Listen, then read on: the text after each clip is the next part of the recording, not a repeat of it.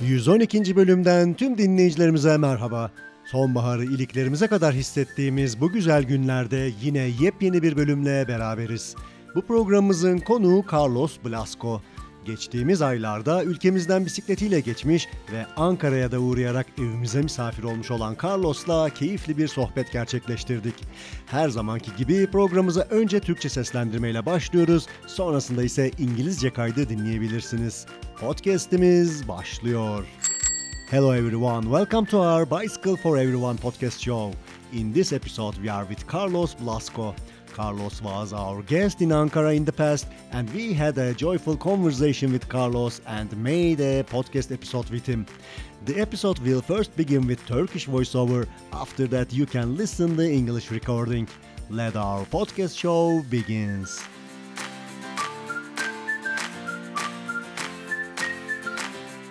Yaşasın bisiklet. Yaşasın bisiklet. One, two, three. Yaşasın bisiklet. Larga vida la bicicleta.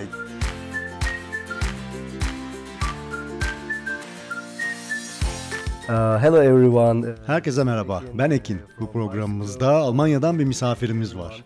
Carlos Blasco ile beraberiz. Carlos aslında... Aslında İspanyolum. Evet, bana da önceden söylediği gibi Carlos aslında İspanyol ama Almanya'da yaşıyor. Aynı zamanda Alman pasaportuna da sahibim. Ah, yeah. Evet, hem Alman hem İspanyol pasaportum var. İspanya'da doğdum ama son on yıldır Almanya'da yaşıyorum. Peki, biz şu anda Ankara'dayız. Ee, Carlos bana Warmshowers topluluğu üzerinden ulaştı ve evimize misafir oldu. Ee, beraber eğlenceli ve güzel iki akşam geçirdik, yemekler yedik. Ee, ilk akşam yemeği ben pişirdim. Sonraki akşamda Carlos bize özel bir şey hazırladı. Adı neydi Carlos, hazırladığın şeyin? Gazpacho. Gazpacho. Gazpacho, evet. Ben ona sarımsaklı salatalıklı bir cacık yaptım. O da bize gazpacho hazırladı. Peki Carlos, gazpacho'nun içinde ne vardı? Gazpacho, domates, salatalık, sarımsak, paprika, zeytinyağı ve sirke ile yapılıyor. Ama burada zeytinyağı çok önemli. Evet, akşam yemeği olarak yedik ve bu oldukça lezzetliydi. Bu arada sesim için kusura bakmayın, sanırım biraz Covid oldum. Ben de iki hafta önce Covid oldum ama tam olarak iyileşebildim mi bundan pek emin değilim. Ama iyi gözüküyorsun. Yeah, I'm fine. Benim sesim biraz değişti, bunun farkındayım. Biraz çatlak gibi, e, kusuruma bakmayın. Peki, e, Carlos, bize kendinden bahsedebilir misin? Yeah, so first of all, uh, thanks a lot. Öncelikle çok teşekkür ederim. Tekrar hoş geldin. Beni evine konuk ettiğin ve bu podcast'e davet ettiğin için teşekkür ederim. Ben Carlos, İspanya'nın Madrid şehrinde doğdum ve Sevilla şehrinde büyüdüm. Sevilla'da yaklaşık otuz senemi geçirdim ve sonrasında iş dolayısıyla Almanya'ya taşındım. Yaklaşık dokuz senedir de Almanya'da yaşıyorum. Ben bisiklete oldukça geç başladım. Aslında bisiklete başlamam çocukluğuma ve bisiklete duyduğum özlemden dolayı olmadı. Almanya'ya taşınmadan hemen önce bisiklete binmeye başlamıştım. İspanya'dayken çalıştığım iş yerinden ayrıldım ve yeni iş bakınmaya başlamadan önce Paris'te yaşayan kız arkadaşımın yanına gitmeye karar verdim. Paris'te bulunduğum süre içerisinde pek bir fikrim olmamasına rağmen bir dağ bisikleti satın aldım ve kendime yirmi bir günlük bir tur planı yaptım. Rotam boyunca nerede uyuyacağımı, nerelere gideceğimi tek tek planladım. Bir G P S satın aldım ve rota güzergahımı bu cihaza yükledim. Bu benim bisikletle ilk tecrübem oldu ve bunu oldukça sevdim. Bu turdan sonra hep aklımın bir köşesinde bisikletle başka turlara çıkmak yer aldı. Sonrasında her iki yılda bir buna benzer yeni turlara çıkmaya başladım. Çıkış noktam hep Almanya oldu. Aachen, Koblenz ve Köln bölgesinde yaşıyordum ve buradan Avrupa'nın birçok noktasına turlar yaptım. Kendini tanıttığın için teşekkür ederim. Ee, bu turuna da Almanya'dan başladın, değil mi? Evet. Peki buraya gelmek için, yani Ankara'ya gelmek için e, nasıl bir rota izledin? Almanya'nın Köln şehrinden başladım ve güneye uzanan Ren Nehri'ni takip ettim. Oradan da Mannheim şehrine ulaştım. Bu noktadan sonra bir başka nehir olan Neckar nehrine doğru sürdüm. Neckar nehrini takip ettiğinizde Stuttgart şehrine ulaşabiliyorsunuz. Buradan da yüz kilometre pedallayarak Tuna Nehri'ne ulaştım. Tuna Avrupa'nın en büyük nehirlerinden biridir. Tuna Nehri'ni takip ederek neredeyse tüm Avrupa'yı geçebiliyorsunuz. Yani rotam Almanya, Avusturya, Slovakya ve sonra Macaristan, Sırbistan ve Bulgaristan ve son olarak da Türkiye oldu. Güzel, peki Türkiye'ye Edirne'den mi giriş yaptın? Hayır, kuzeyden, Bulgaristan ve Türkiye sınırı olan Tırnovacık sınır kapısından giriş yaptım. Hmm, anladım. Türkiye'ye kuzeyden giriş yaptım ve doğuya doğru sürerek İstanbul'a ulaştım. Şunu söylemek isterim ki Türkiye'ye giriş yapana kadar her şey yolundaydı. Hızlıydı ve pek bir problem yoktu. İstanbul'a geldikten sonra küçük sorunlar çıkmaya başladı. Çok da kötü şeyler değildi ama işte tahmin edersin. Avrupa'yı bitirmiştim ve şimdi yeni bir yerdeydim. Evet, yeni bir yer çünkü bildiğin gibi Türkiye hem Asya'da hem Avrupa'da yer alıyor. Bu arada ülkemize tekrar hoş geldin. Teşekkürler. Türkiye rotan hakkında biraz konuşalım mı? Dün gece de hep beraber harita üzerinde çalıştığımız gibi buradan sonra sanırım güneye doğru yol alacaksın. Kesinlikle. E, eşim ve ben tavsiye ettiğimiz ve Carlos'un da karar verdiği üzere buradan önce Tuz Gölü'ne, oradan da Kapadokya'ya doğru bir rota oluşturduk.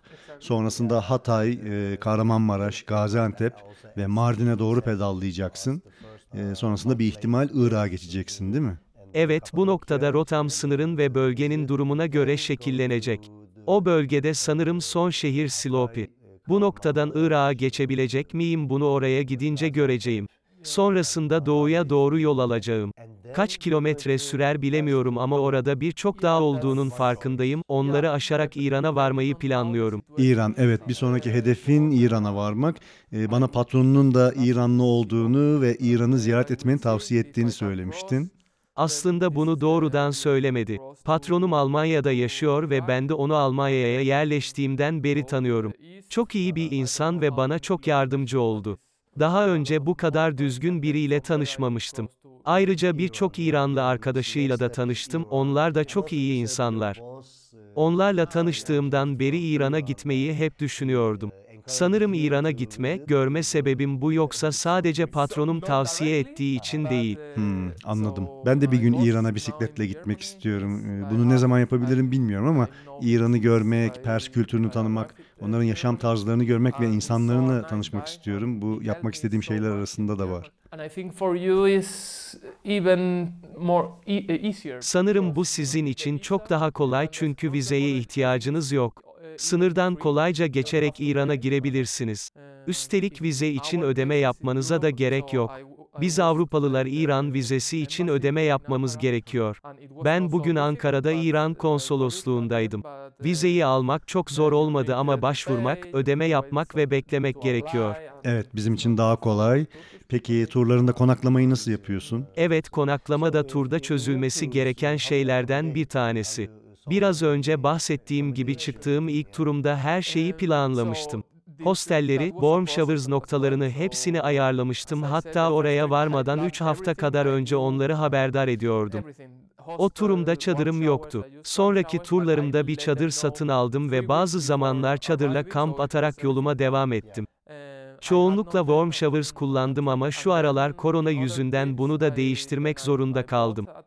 Koronadan önce ve koronadan sonra işler değişti. Şimdilik çok yorulduğumda sıcak bir duş için bir hostel bakınıyorum. Ee, evet evet, yenilenmek ve temizlenmek için. Evet, ben de zamanla değişiyorum. Bisikletle tura çıkan ve parasını idareli kullanmak isteyen birçok turcu biliyorum. Onlar ekonomik olması açısından çadır kullanmak durumunda kalabiliyorlar.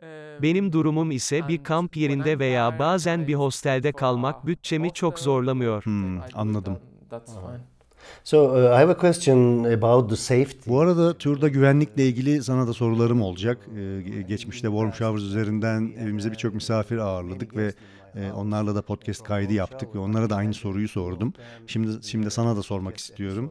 Ee, Türkiye'de kendini güvende hissediyor musun? Ee, ülkeye giriş yaptıktan sonra şu zamana kadar gerek dışarıda gerek yollarda bir uzun tur bisikletçisi olarak kendini güvende hissettin mi?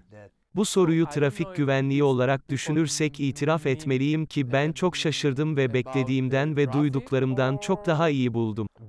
Öncelikle sürücülerin saygı gösterdiğini söyleyebilirim.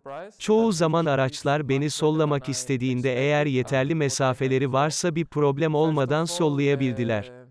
Ana yollar geniş olduğundan dolayı en sağda bir de emniyet şeridi bulunmakta ve genellikle burada bisiklet sürmek için yeterli alan oluyor. Bu tür yollarda genelde bir problem olmuyor. Ama bir de sağ tarafta yeterli alan olmayan yollar da var. Bu noktalarda arkadan kamyon gelmesi durumunda bir de karşı şeritten araç geliyorsa bu gibi durumlarda dürüst olmak gerekirse araç sürücüsünü anlayabiliyorum. Çünkü kamyon gibi büyük ve ağır araçları sürmek çok kolay değil. Bazı zamanlar zorunlu olarak fren yapmak, yavaşlamak istemiyorlar. Biraz önce de bahsettiğim gibi ben otuz yaşında bisiklete binmeye başladım ve öncesinde ise bir şofördüm. Bisikletlilerin yanından geçerken onlara saygı duymanın ve gerekli mesafeyi bırakmanın öneminden bir haberdim. Bisiklete başladıktan sonra bir sürücü olarak bisikletlilerle arama bir, bir buçuk metre mesafe koymanın önemini anladım. Onların yanından aracımla geçerken gerekli mesafenin bırakılması gerektiğini öğrendim. Şimdi düşününce aslında sürücüler de çoğunlukla ellerinden geleni yapıyor. Şu zamana kadar trafikte ciddi bir problem yaşamadım. Bazı ahmaklarla karşılaştım ama bunlar her yerde var, İspanya'da ve diğer ülkelerde de varlar. Belki son üç hafta içerisinde bir veya iki defa olumsuzluk yaşadım diyebilirim.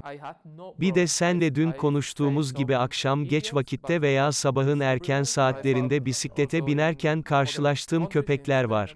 Evet, e, köpeklerimiz meşhurdur.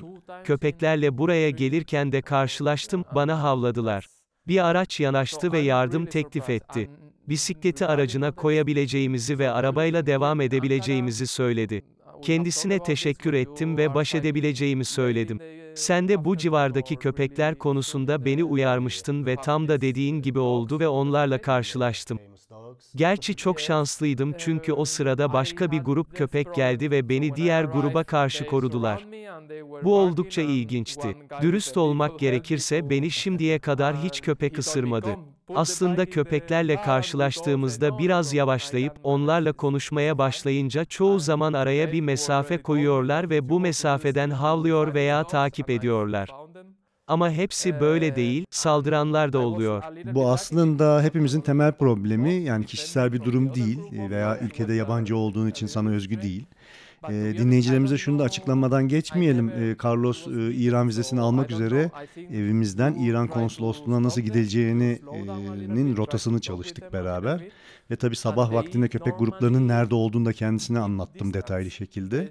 E, bu gruplar genelde hep aynı yerde bulunuyorlar. E, ben o rotayı haftada birkaç kere e, yaptığım ve kullandığım için e, alışık olduğum bir durum.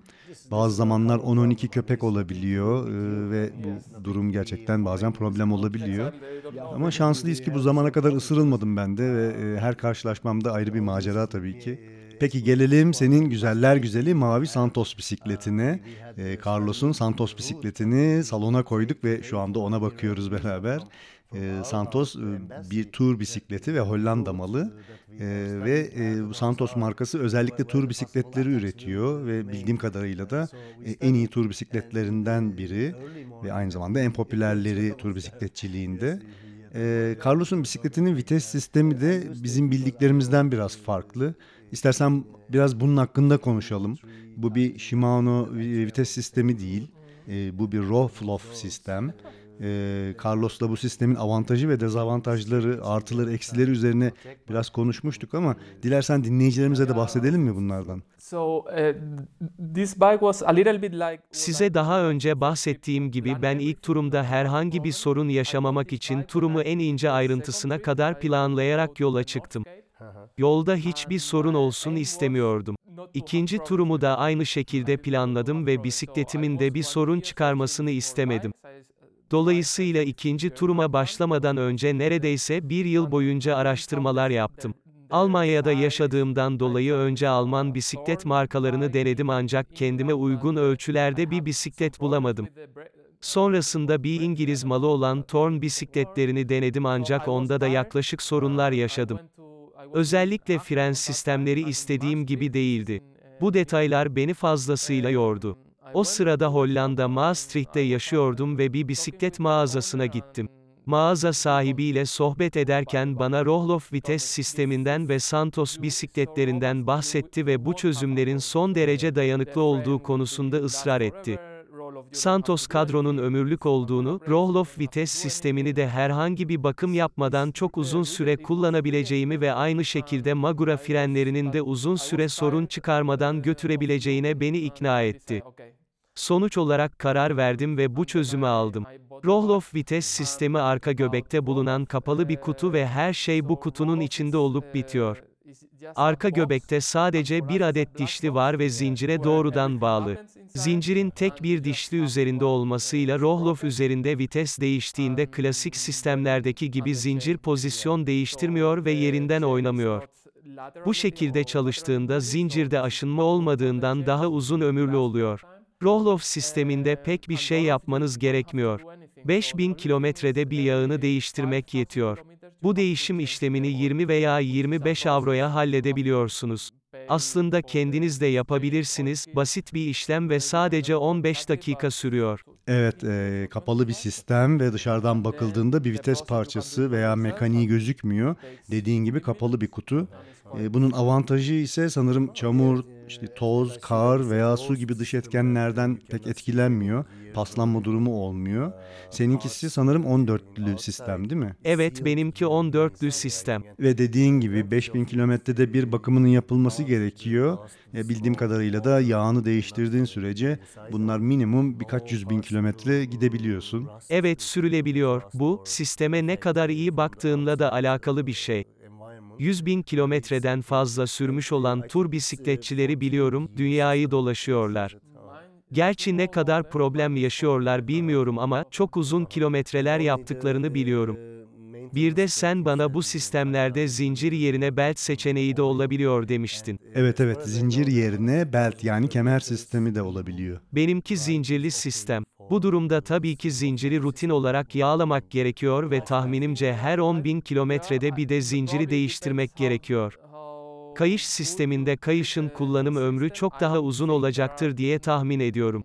Evet, e, düz bir zincir kullanımı tabii ki e, uzun ömürlü olacaktır ama e, kayış sisteminin çok daha uzun ömürlü olduğunu biliyorum. E, bu arada bu Rohloff sistemlerinin dezavantajlarından biri de e, vites sistemine e, müdahale ve tamir yapması çok zor. E, bunu sen de söylemiştin. E, ve tabii te- teknik servis için de uygun mekanikeri de her yerde bulmak zor. Her ülkede, her şehirde e, uygun servise e, erişmek zor. Bu eksi yönlerinden bir tanesi. E, senle daha önce konuştuğumuz gibi sen İstanbul'da Gürsel Akay'ı buldun ve ondan hem servis hem de yedek parça desteği aldın. Gürsel Akay e, Rohloff çözümleri sunuyor. E, buradan kendisine de selamlarımızı gönderelim. Gürsel Akay from here. Yes, hello. So there I Ben de buradan selamlarımı gönderiyorum. Kendisine uğradığımda bisikletimde bazı değişiklikler yaptım. Yağ satın aldım ve zincirimi değiştirdim. Aldığım hizmet gerçekten iyiydi. Peki bu bisikletle tahmini ne kadar kilometre yaptın? Tam olarak bilemiyorum ama yedi yıl içinde yirmi ila yirmi beş bin kilometreden fazla yapmışımdır. Anladım. Rohloff ile şu zamana kadar herhangi bir problem yaşamadım. Sistem gayet güzel işliyor fakat bir problem olduğunda bunu kendi başına halledemiyorsun. Sorunu çözmek için üreticiye ulaşmak gerekiyor. Müşteri hizmetleri ve verdikleri servis son derece iyi. Sorunu onlara aktardığında öncelikle nasıl çözebileceğin konusunda seni yönlendiriyorlar. Eğer sorunu çözemezsen vites kutusunu onlara göndermeni istiyorlar. Merkezleri bildiğim kadarıyla Almanya'da. Böyle bir süreçte maalesef olduğun yerde kalıyorsun ve bu da vakit kaybı demek. Sürecin ne kadar sürdüğünü de açıkçası bilmiyorum. Anladım. Peki bisikletinden memnun musun? Aslında memnunum ama daha önce belirtmiş olduğum gibi ilk turumda tüm detayları problem çıkmaması üzerine planlamıştım. Şimdi düşününce yeni bir bisiklet alacak olsam şu anda kullandığım bisikleti satın almazdım. Bu bisiklete V fren koyardım ve Rohloff sistemi tutardım. Aslında kadroyu yine Santos seçerdim ama bu kadar pahalı bir bisiklet almazdım. Daha hafif bir bisiklet seçerdim.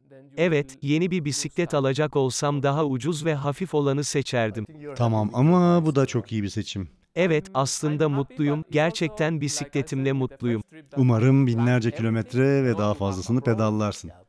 Carlos, İspanyolca bisiklet nasıl deniyor? Is uh, like in Turkish, uh, in Turkish is bisiklet. Bisiklet, yes. Uh, in Spanish is bicicleta. Bicicleta. Bicicleta. Okay. Uh, is it uh, masculine or feminine? Feminine. La, la bicicleta. La bicicleta. La bicicleta. Yes. Yeah, okay then. Bisiklet, la bicicleta. Exactly. Okay. Tamam. So, uh, hadi gel biraz Türkçe öğrenelim. Ee, sen beni tekrar et. Okay. Yaşasın bisiklet. Yaşasın bisiklet. Yaşasın. Ya yaşasın. Ya. Ya. Şa. Şa. Sın. Yaşasın. Yaşasın. Sın bisiklet. Bisiklet. Yaşasın okay. bisiklet. Yaşasın bisiklet. One, two, three. Yaşasın, yaşasın bisiklet. bisiklet. Yeah. In in in uh, Spanish. İspanyolca nasıl söyleriz? Larga vida la bicicleta. Larga vida la bicicleta. Yeah, very good. Let's do it. One, two, okay. three. Larga, Larga vida la bicicleta. bicicleta. It's okay. Yeah. Thank you for that. Very good. uh, so Carlos, thank you for Carlos, katılım için çok teşekkür ederim. Programımızı bitirmeden önce e, turun hakkında, ülkemiz hakkında veya turculuğa yeni başlayacaklara söylemek istediklerin var mı? Programın başında da bahsetmiş olduğum gibi ben geçmişimde bisikletle turlara çıkan ve bunu hayal eden biri değildim. Hayatımın bir noktasında bunu denemek istedim ve bisikletimle turlara çıkmaya başladım. O günden bugüne ne zaman bir seyahat yapacak olsam bunu hep bisikletimle yapmayı düşünüyorum. Herkes bunu deneyebilir ve deneyince belki de sever ve bu şekilde sonsuza kadar yapabilir. Düşünmeyi bırakın ve bunu deneyip görün. Önerin için teşekkürler. Bunu aklımızın bir köşesine yazalım. Carlos, programı bitirmeden sana podcastimizden bir hatıra vermek istiyorum. Ee, buradan sonraki rotanın Kapadokya olduğunu biliyorum. Bundan dolayı sana podcastimizden bir tane bez alışveriş çantası hediye etmek istiyorum. Çantanın üzerinde Kapadokya'yı bisikletle tırmanan bir at çizimi var. Bu Larissa Cantarelli'nin çizimi. Ee, kendisi de bir Brezilya vatandaşı. Geçmiş zamanda o da podcastimize konuk olmuştu ve bize turunu anlatmıştı. O da Kapadokya'yı ziyaret etmişti ve bir süre Türkiye'de pedallamıştı, turlamıştı. Şu anda kendisi Avrupa'da bir yerlerde, e, ara sıra sosyal medyadan haberleşiyoruz. Tam nerede olduğunu bilmiyorum şu sıralar. E, Larissa bu gibi çizimleri yapıyor. E, bisiklete binen hayvan figürlerini çiziyor. E, kendisine buradan teşekkür ediyoruz. E, biz de podcast olarak e, bizi destekleyen dinleyicilerimize bu çantalardan gönderiyoruz. E, hatta dinleyicilerimiz daha fazla bilgiyi web sayfamızdan ulaşabilirler.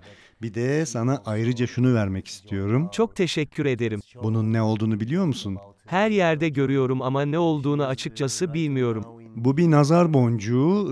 Bizler nazar boncuğunun bizi kötü şeylerden koruduğuna inanıyoruz.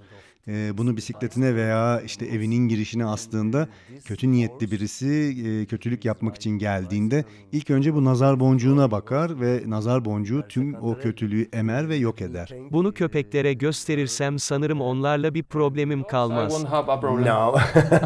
Nothing to do with the dogs. Okay, yeah. You should protect me. No. Yok, köpeklere çalışmaz. Ama beni koruması gerekmez mi? Evet, ama seni kötü şeylere karşı korur. Çok teşekkür ederim. Bu bir inanç aslında. E, bisikletini asabilirsin. E, bizim topraklarımızda birçok insan nazara inanır. E, dükkanlarda veya restoranlarda, evlerde bunların daha büyüğünü de görebilirsin. İspanya'da da görmüştüm. Sanırım ülkenizden oralara gitmiştir. Ama bunu cebine veya çantana koyma. E, görünür bir yerde olmalı. Gerçi sana verdiğim cam malzemeden yapılma, bisiklette biraz tehlikeli olabilir ama. Tamam, bunu uygun bir yere asacağım. Gerçi çok da büyük değil, bir madeni para büyüklüğünde. Tekrar çok teşekkür ederim. Ülkemize tekrar gelirsen bizi lütfen ara, belki tekrar misafirimiz olursun. Tabii ki ararım, her şey için teşekkürler. Kendine iyi bak. Thank you, ciao. Bye bye, see you.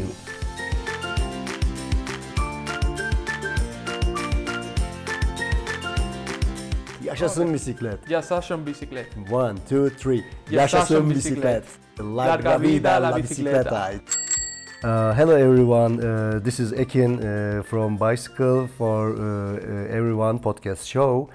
And today we are with Carlos Blasco uh, from Germany. But uh, actually from Spain. From Spain, yes. yes. Uh, you, you said before me. Mm-hmm. uh, he's from Spain but living in Germany. And I have also German pass. Ah, yeah. I yeah. have both. Uh, I was born in, uh-huh. in Spain, but since ten years I live in Germany. Okay, then. Uh, we are in Ankara, and uh, Carlos is our guest in our house, uh, and uh, he contacted me via uh, Warmshowers. and uh, we had uh, two good nights with uh, him, and we had uh, meals. Uh, I first cook a meal in the first day, and then he had also a special thing. What? What? what Gazpacho. Gazpacho. He did uh, gazpacho. I uh, did him. I prepared him a, a cacık, which is uh, garlic, yogurt, and. Uh, Uh, cucumber on it. Mm-hmm. w- what was the gazpacho? That gazpacho is just tomato, cucumber, uh, paprika, and garlic, and olive oil, very important, and uh-huh. vinegar. Yes, yeah, it was delicious, and yes. we, we had in uh, in our dinners. Uh, sorry for my voice because I'm a bit ill. I mean, I I, I am COVID. And yes, uh, my... me. I I had COVID two weeks ago. Yeah. And I don't know now if I'm still have COVID. I have no idea, but yeah. You look good. Yeah, I'm fine for the moment. Okay, but my voice changed a yes. bit, uh, and uh, I realized that. Uh, I mean, it's it's it's a bit creaky, uh, so sorry for that. Uh, so, uh, Carlos, uh, could you please uh, briefly uh, tell about yourself? Yeah, so th- first of all, uh, thanks a lot, oh, Ekin. So it was really nice that you accept me to stay here. You're welcome. And yeah, and also for to be part of this podcast. So yeah, my name is Carlos. I, I was born in, in Spain, in Madrid, but I grew up in Sevilla. And then, yeah, I, I lived there thirty years, and then I moved to Germany because of my my job. Uh-huh. And since then I'm there, so more or less nine years. Uh, yeah, and I started with the bicycle quite late, so it's not that I'm... When I was a child, I was dreaming about cycling and so on.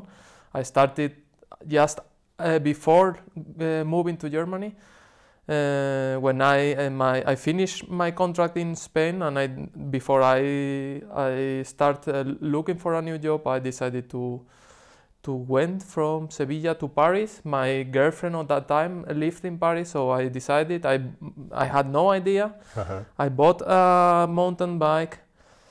I planned each day. It was twenty-one days I planned, and I knew exactly where uh, I would uh, sleep, with the route. I bought a Garmin G P S, I put all the tracks, and I did exactly what I planned. Uh, and w- that was my fir- uh, first experience. Uh-huh. And after that, uh, I really liked it. And I had it always on my head, this traveling with the bike. Mm-hmm. And since then, every two years, I planned something with the bike. So, yes, after that, it was always from Germany. I was living in, in Aachen, uh, Koblenz, and in Cologne. And from there, I did several trips in Europe. Uh-huh. Exactly. So, thank you for that. And uh, for this trip, you started in Germany. Uh, yes, exactly. And what was the route that uh, before coming to Ankara? So I started in Cologne, and then I start the. You have the Rhine, so the river who, which go, uh, goes to the south. Uh-huh. Um, then you can uh, take uh, another river in uh, Mannheim. This is a city in, in Germany. You, the Neckar is another river. Then you go to Stuttgart, and there you can, in one hundred kilometers, you go to the Danube, which is a, the big river in Europe. Uh-huh. And in the Danube, you can cross the whole Europe. So I was in Germany, Austria, uh, Slovakia, uh, then I, w- I was in Hungary, Serbia, Uh, Bulgaria, yeah. And then Turkey. Yeah, okay. You entered Turkey from Edirne? No, from the north uh, is huh. M- Malko Tarnovo, I think, or something like this. Okay. Is the name of the border uh-huh, uh-huh. Fr- between Bul- Bulgaria and Turkey. Uh-huh. And then the first city in... I don't remember now, I can check it later. It's okay. Yeah, but uh-huh. it, it was from the north. Uh-huh. Yes, and oh, then okay. I... I took directly. I went to the east to Istanbul, uh-huh. and I I have to say that Turkey until Turkey was everything fine, and fast and no problem.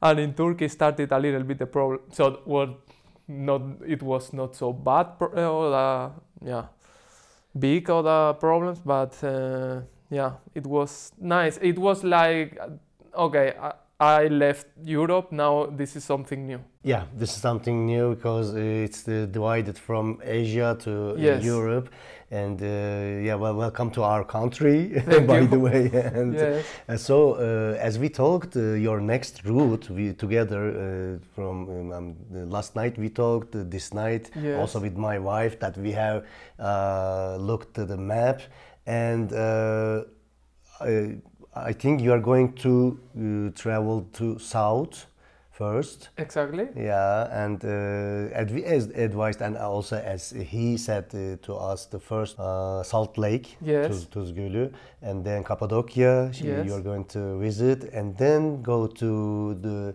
uh, Hatay, uh, Kahramanmaraş, uh, what Gaziantep, yeah. and Mardin. Mardin.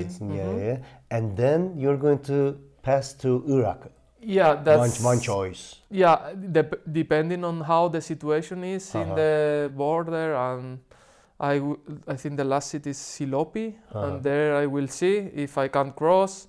Then this is the idea, to cross to to Iraq, and then go to the east. Uh-huh. I don't know how many kilometers, but it's, okay. there are a lot of mountains, and then from there I will cross to Iran. Iran, yeah, yeah. yeah. Next, next step is Iran, yes. and also you said your boss uh, is ah, yeah. originated from Iran. That he uh, encouraged you to visit uh, the this country. So not directly, uh-huh. but uh, so my boss now in Germany is I have I I know him since I I arrived. Arrived uh, to Germany, and he's so a nice guy, and he helped me so much in Germany. Yeah, that's uh, that um, I never met someone like him with this personality and character, and and I also met another uh, Iranian friends have I have now, so se- I would say several. Uh, and they are all so nice that I, I since I met them, I'm thinking I have to go to Iran to, uh-huh. and that's that's probably the reason. But it's not that my boss told me oh. go there, go there. Okay, okay. So it's just I want to, yeah. Yeah, okay. I also want to go to uh, Iran in one day, but I don't know when. Okay. But uh, it's a good choice, I I, I think so, uh, that uh, visiting Iran, the, uh, Iran's culture, Persian culture, and their um, lifestyle and the people, mm-hmm. I, I want to see also. And I think for you is even more e- easier, because yeah, you yeah. don't need the visa, yeah. you can just cross the border. Yeah. I think it's uh, even free. You don't uh-huh. have to pay. Uh-huh.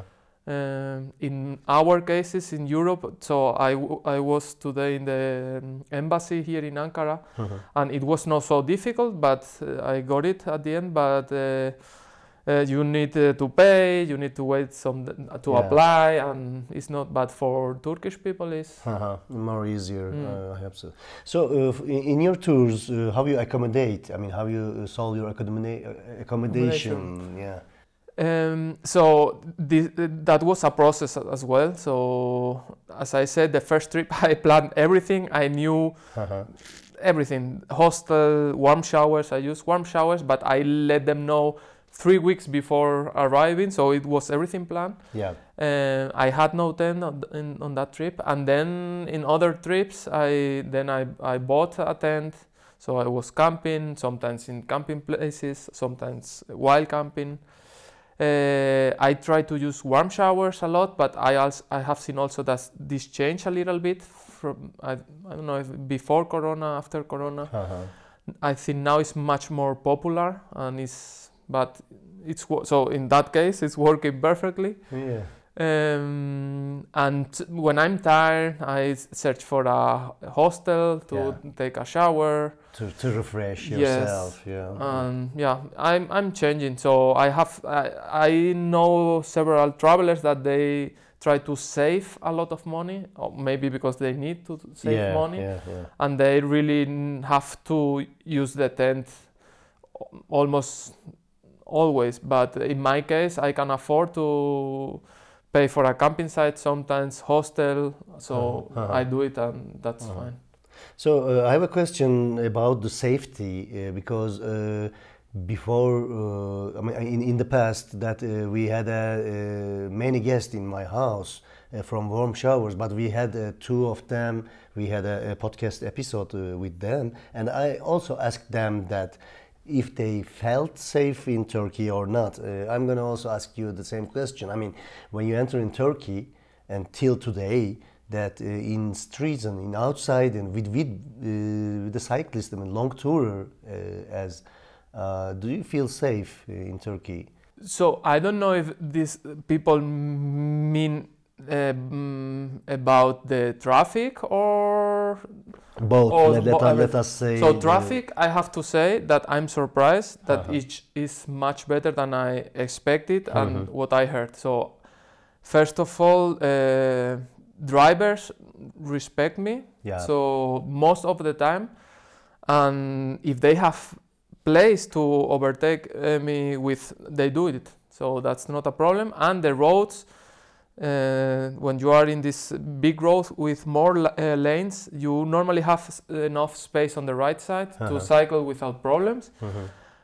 I have experience as well, roads where you don't have so much space uh-huh. and you have a truck coming and you are in a slope and another car is coming from the other direction, and to be honest I understand that the drivers sometimes because uh, the drive so driving a truck is not easy. Uh-huh. They don't like to brake if I, they are going up because then it's really difficult. Yeah. So I, I, as I said, I before I was cyclist, I was a driver. So I started with thirty years old cycling, and when I started cycling, I thought, okay, when what I did with the car sometimes is not good. Yeah. But I didn't realize. Uh-huh. I sometimes also overtook cyclists without respecting one and a half meter. Okay. And I realized afterwards. And now I think, okay, if I think maybe they try to do their best. But I have to say that with the traffic, I had no problem. I've, I've faced some idiots, but you have this everywhere. Yeah, I found yeah, yeah. also in other countries, in Spain, everywhere. Uh-huh. But it was two times in three weeks, or yeah. and that's uh, so I'm really surprised. And regarding other things, so the only thing here in Ankara. We have talked about this when you are cycling late in the afternoon or really soon in the morning. Yeah. You have these dogs on the street. Yeah, famous dogs. Yes. Um, I had this problem. So when I arrived, they surround me and they were barking. And one guy with a vehicle helped me to. And he told me, come, put the bike in the car and we go. Say, no, no problem. I can manage. It's, it's a fine. And today you already told me that if you go to the street, you will find these yeah. dogs, and I f- found them. Uh, and I was a little bit lucky because a- another group of dogs defend me from the other group of yeah. dogs, which are a little bit strange. But to be honest, I don't know. I never uh, was beaten, so I don't know. I think you try to stop them, you slow down a little bit, try to talk with them a little bit, and they normally keep distance. They st- are chasing, but I, I don't know. I can imagine that there are dogs that they are, attack you. That's for sure. But this this is our common problem. I mean, it's nothing to do with you. I mean, yes. It's nothing to be foreign in this country. Exactly. I mean, I don't yeah, know. We, we we have the same problem because uh, for the audiences, let me uh, explain this one. Uh, last night we have. Uh, we, we had uh, studied with the route that uh, he's going to take today for the Iran visa from, from our house to embassy, that uh, the route uh, that we have studied where the dogs are, uh, where, where the possible attacks will uh, made. Uh, so we studied, and in the uh, early morning that he travels there, yes, he, he had a uh, dog attack there. But I used to it because I know uh, in, in a, two, two or three times in a week that I travel the same route, mm-hmm. and I know those dogs. uh, they are um, they are living in the streets and they are trying to protect, but many of them, and ten and twelve are attacking together. I mean, it's a problem. Okay. Uh, but uh, yeah, we are lucky that we have we haven't uh, beaten yet. Yes. Oh, yeah, it's okay then. Um, so for, uh, I want to uh, talk about uh, your be- beautiful uh, blue Santos uh, tour bike, because mm-hmm. uh, it's it's a very good bike, and we put it into our saloon that we are looking with yes. Carlos to uh, b- blue good uh, Santos bike. Then the Santos is or, uh, from is Holland, from Holland, originated yes. from Holland, and it is a, a tour bike. I mean, built built-in tour bike. Uh, I mean, the aim of Santos is this model is uh, especially for built for tourers, as far as I know, and is famous with tour bikes, Santos. And the gear system is also uh, different from what we know. Uh, maybe you will um, talk talk the, about it. It's mm-hmm. it's not a Shimano uh, gear system. It's a, a Rohloff hub system there, mm-hmm. and uh, we also um, made a conversation with Carlos about that, the advantages, then disadvantages and cons and pros and cons of that uh, system. But I like it very much. Um, I mean, because it, it has many advantages that maybe you can mm. uh, tell yeah, to our audiences. Huh? So uh, this bike was a little bit like what I did in my f- first trip, to plan everything, not to have a problem. I bought this bike when I did the second trip. I wanted to go to the North Cape, uh-huh. and my aim was not to have problems with the bike. Hmm. I didn't want to have problems, so I was one year searching for bikes. I uh, tried first with German brands because I was living there, and I didn't found the, their their size. I tried with a Thorn bike in England, but uh, I had some problems with the bre- I don't know if it was Brexit. I don't know, but at the end it didn't work. So I was tired, uh-huh. and I went to. I was living in Aachen at that time, and in Maastricht. This is in uh, Netherlands. Um, I went to the shop and I was uh, talking with the owner, and he convinced me to buy the bike. He told me, this is you is so robust, you you won't have a problem. So yeah. the frame will be last forever. Rohloff, you don't have to do anything. This Magura brakes, you don't have to do anything. So it's uh, really it was really expensive, and I was but I was tired uh, of looking, and I decided, okay, I will do it. And then I, I bought the bike. Mm-hmm. Um, about Rohloff, uh, so Rohloff is uh, is just a box, and for us it's a black box, yeah, where everything happens inside, uh-huh. and you just have one uh, sprocket. And then on the chain. Yeah. So the chain is not laterally or laterally moving, so this is good for the change. Mm-hmm. It lasts more time. Yeah. Um, and Rohloff, you don't have to do anything. So the only thing is every five thousand kilometers you have to change the oil, which is mm-hmm. a process. You have to pay for the this change oil kit. Maybe, I don't know exactly, but twenty euros or twenty-five. Okay. Uh-huh. And then the process, you can do it by yourself, and it takes fifteen minutes, uh-huh. and it's uh-huh. quite simple. Uh-huh. Oh yeah, it, uh, as, as I see that it's a closed system that uh, you cannot see any gears or any uh, parts uh, in outside. It's sealed gear unit, exactly. uh, I think, and the advantage of it, uh, the mud, the dust, the snow, the water cannot uh, get inside, inside. Or no parts to uh, rust, uh, to, to get rust or to affect uh, from the outside uh, environment. Uh, it's okay. And uh, I think it's a fourteen gear system. Yes. Is it? Mine, uh, I think all of them. Mine is fourteen, I think uh-huh. also all of them, yes. Uh-huh. And only the uh, maintenance that you said is in five thousand kilometers, you have to change the oil. And uh, as far as I know, the one hundred thousand kilometers minimum ride is okay for uh, this uh, Rohloff system. Uh, I mean, the yeah, lifetime. I think there are. I, yeah, I, m- probably depends how how good you treat the yeah. system. I think there are mm, cyclists who cycle more than one hundred. Uh-huh. So I I know some travelers that they cycle the world with that, and I don't know exactly how many problems they have. Uh-huh. Um, you also have, uh, you told me that you have the option with the chain and with the belt. Yeah, belt and chain option. Um, mm-hmm. I have the chain, so in that case you have to put also um, uh, grass to the chain and so wax. And then sometimes uh, every ten thousand I think I change the chain. And yeah, but it's, with the belt I think it's even more, yeah, even easier. Yeah. But having a straight chain line means long leaf chain, yes, as you said. Yes. I mean, uh, in this system, and maybe the belt system will uh, last more. It's okay. But uh, as far as I know, as far as I read and uh, talked with you, that the disadvantage is to you cannot maintenance it uh, easily. I mean, you cannot find the maintenance point easily in every country or in every city. Uh, it's the uh, disadvantage part. And also we have talked about in Istanbul you have found the Gürsel Akay, uh, the guy who is um, getting this uh, parts from, parts from Rohloff, you know, yeah. uh, Rohloff, and uh, providing solutions about them.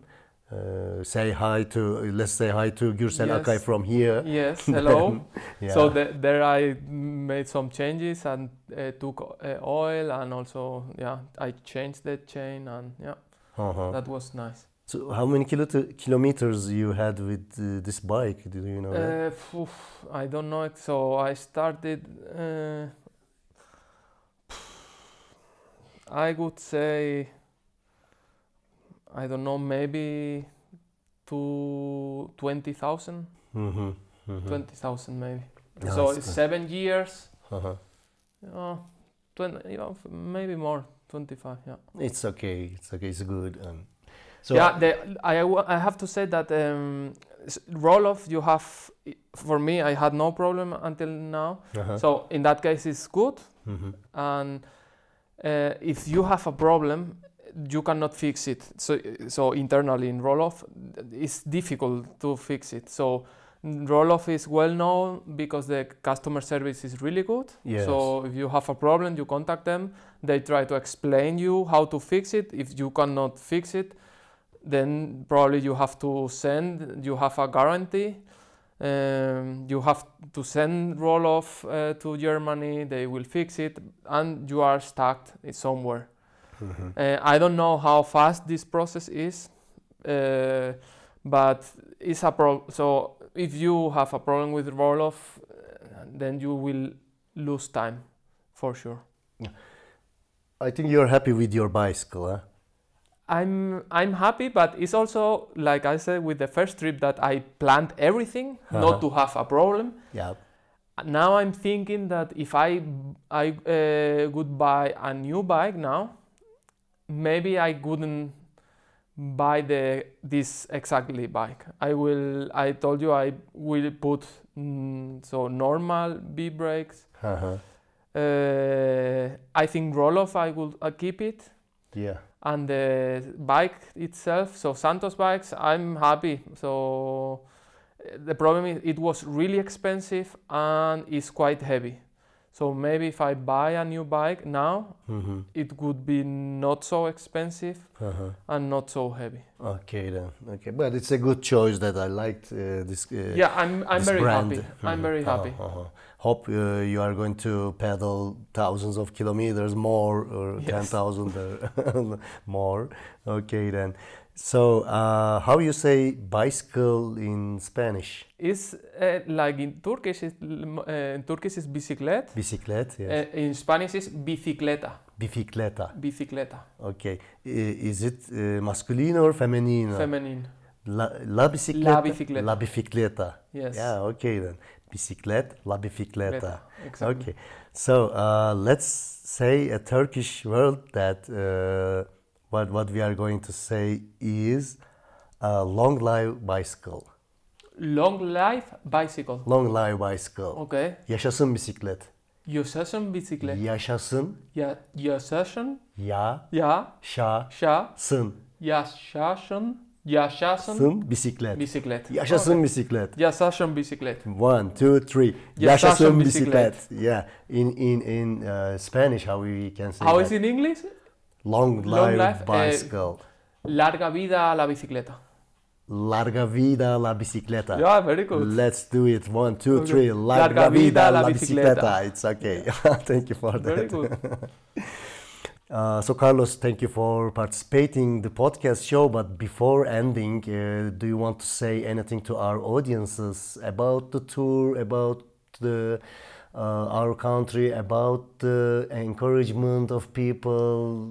So, encouragement, I would say for sure. Um, so, I'm a person who, as I said, I, I was not dreaming about uh, go travel with the bike or so on.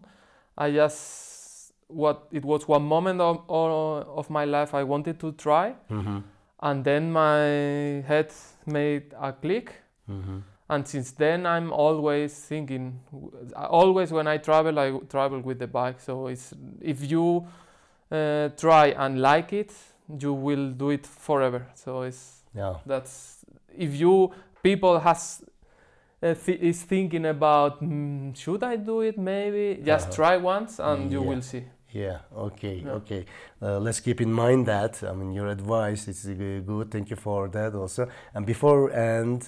Uh, I want to give you a little present from our podcast, okay. if you accept, uh, because you're going to visit the Kapadokya part. Yes. Um, I'm going to give you a sh- uh, shopping bag as a okay. gift, and in the shopping bag, let me try to uh, try to, to tell to, uh, the audiences uh, there's a horse riding bicycle in Kapadokya uh, park.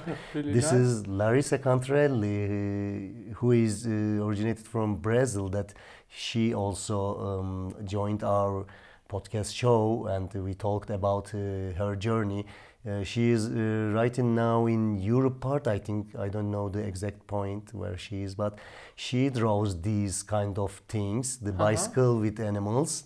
And uh, this horse uh, who is riding the bicycle in Cappadocia is a drawing of um, Larissa Cantarelli.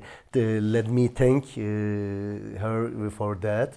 And uh, for the podcast, we are giving these kind of bags to our supporters. Okay. Uh, and also, I want to give you this uh, as a gift, if you accept. Uh, for sure. Thanks and, a lot. Okay. Thanks a lot. And the little thing is, um, do you know that? What is that? I have seen it everywhere, uh-huh. but I don't know exactly what it is. Okay, this is Evil Eye Bead in, okay. in, in English. Uh, uh, let me um, try to say that in Turkish. Uh, Nazar boncuğu, uh, I'm giving to you, but uh, this is what we um, believe is this protects uh, you from evil lookings, evil eyes. Okay. Uh, when you hang it to uh, to your bike, to your house, if someone comes uh, with uh, bad things and bad uh, eyes and wants uh, to do bad things, when um, he looks first uh, to this um, evil eye bead, mm-hmm. uh, the um, bad things uh, it um, consumes. So if I show this to the dogs, I won't have a problem. No, okay. nothing to do with the dogs. Okay, yeah, but it, it should protect me. No, but uh, it, it will it will uh, protect you from uh, bad things. Thank you very much. It's a belief. Okay. And uh, you can hang it to your um, your bike. Bike, yeah. And uh, in, in this region of uh, world, uh, many people uh, believes that. And uh, you can see the biggest ones in the shops, in the restaurants, mm-hmm. and uh, many places or in houses. I have seen it in Spain. In yeah, many they also houses. Use. Yeah, ah, yes. Uh-huh. But I think they they bring it from here. Uh-huh. From. But do not put it in your pocket or in your bag. I mean, no, no, you, I, you have, you you have, have to hang. hang. Yeah, but yes. it, it's made of glass. Maybe it will be dangerous for you, but it's not. Not. Uh, I mean, when you. No, I can put it some. I will okay, find out. Okay, care, t- yes. t- take care uh, because it it may hurt you if it's no, no. broken. It's not a big one for the audiences. Let me say, it's yes. a, not the big one. It's as small as a, a coin or a, a bigger. Uh, that's it. Okay. Thanks a lot for yeah, everything. So was, it was really nice. Yeah. You're welcome again, and uh, if you come to Turkey again, and uh, please call us and be our guest again. Okay. And uh, we will be happy to host you again. Yeah, for sure. I will. I will tell you. And thanks again for everything. Okay. Bye bye. Take, take care of yourself. Thank you. Ciao. Bye bye. See you.